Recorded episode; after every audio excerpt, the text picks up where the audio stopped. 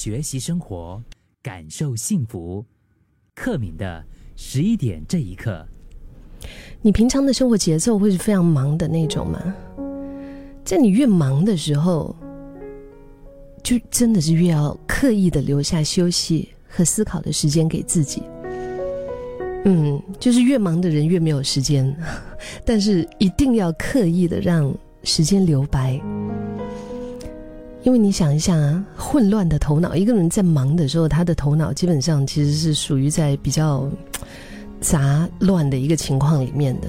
嗯，加上纷纷扰扰这种生活节奏，是没有办法给我们足够的力量，支持我们面对接下来所要面对的。我以前听过一个朋友跟我分享过啊，他说他一定要把自己的行程就是塞得满满的，然后他的记事本，他用的跟我一样是那种木屐的那种记事本啊，然后上面写的密密麻麻，每一天都是满的、哎、他觉得这样子比较能够证明自己的人生是很充实的。怎么说呢，就是我们一定要很忙，然后一定要完成很多很多的一些事情，我们才觉得我们的日子过得比较有意义，对吗？尤其人一忙起来啊，常常就一不小心会进入到一种自动导航的模式，而忽略了自己的身心的状态。你会忘记思考，忘记去分辨手上的任务的优先的一个顺序，只记得说要投入时间和心力赶快做完，结果呢就是走了好远以后就猛一抬头，然后才发现，哎，这好像不是我要去的地方，为什么我在这里？我是谁？我在哪里？我在干嘛？我们才会开始会有这样子的一些呀问号。当然也会很容易忘记照顾好自己啊，你就吃得很随便，吃得很打发，有时候就是三口两口。我我发现我吃东西也是真的，大部分的时候可能是属于不认真吧。所谓的不认真，就是一边吃东西一边在工作、呃、可能咬两口，或者是一边开车一边在吃东西。真不好的示范呢、啊，因为赶时间呢、啊，所以就是觉得那个时间可以赶快用来一起同时做一些别的事情，随意的进食。当然，这个随意进食也包括了暴饮暴食，就该吃的时候不吃，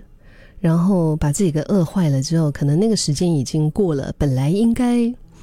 好好吃饭、好好享用三餐的时间了，然后又用那个时间突然间报复性的大吃一些。还有呢，坐姿歪七扭八的，天天熬夜，然后等到身体用疲倦和生病向你反抗的时候，大力的反抗的时候，然后那些伤害早就已经产生了，结果把自己给累倒了。那因为精神不好，所以你就会特别的烦躁。我们就说像我们常用的 big tech， 就是那种很烦躁啊，整个人焦虑，而且效率会低啊。你没有发现，因为精神不好，所以效率特别低。虽然一直在做一直在做、呃、做做个做给自己很感动吧，但是效率不高啊。嗯，那心里面明明可能有满满的抱负，但是在做一些事情的时候就觉得，哎呀，怎么老是做不好啊，就是生活自然过得一团糟。我想我们人的欲望啊，这个东西真的是有时候有点可怕，欲望无穷，而世界又是无尽大的，所以好像就是觉得，哎，是不是能够一直要找东西来填塞自己的行程才可以？可是不是啊，每个人都有属于自己独特的生存法则。我最近越来越认同这样的一个说法，嗯，就是不一定非得要怎么样怎么样的才叫做幸福。昨天我还听到一句话，就是说他认为对的就是在做他认为对的事。因为本来我在讲这句话的时候，我是说他在做他对的事，但后来对方加了一句，他说他在做他认为是对的事。的确啊，嗯，有时候我们会去承载了太多别人的，或者是这个世界的，嗯，所谓的价值观，或者是对的事。但是每个人都有属于自己独特的生存法则，别人捧上天的价值，不代表你就一定要去承接。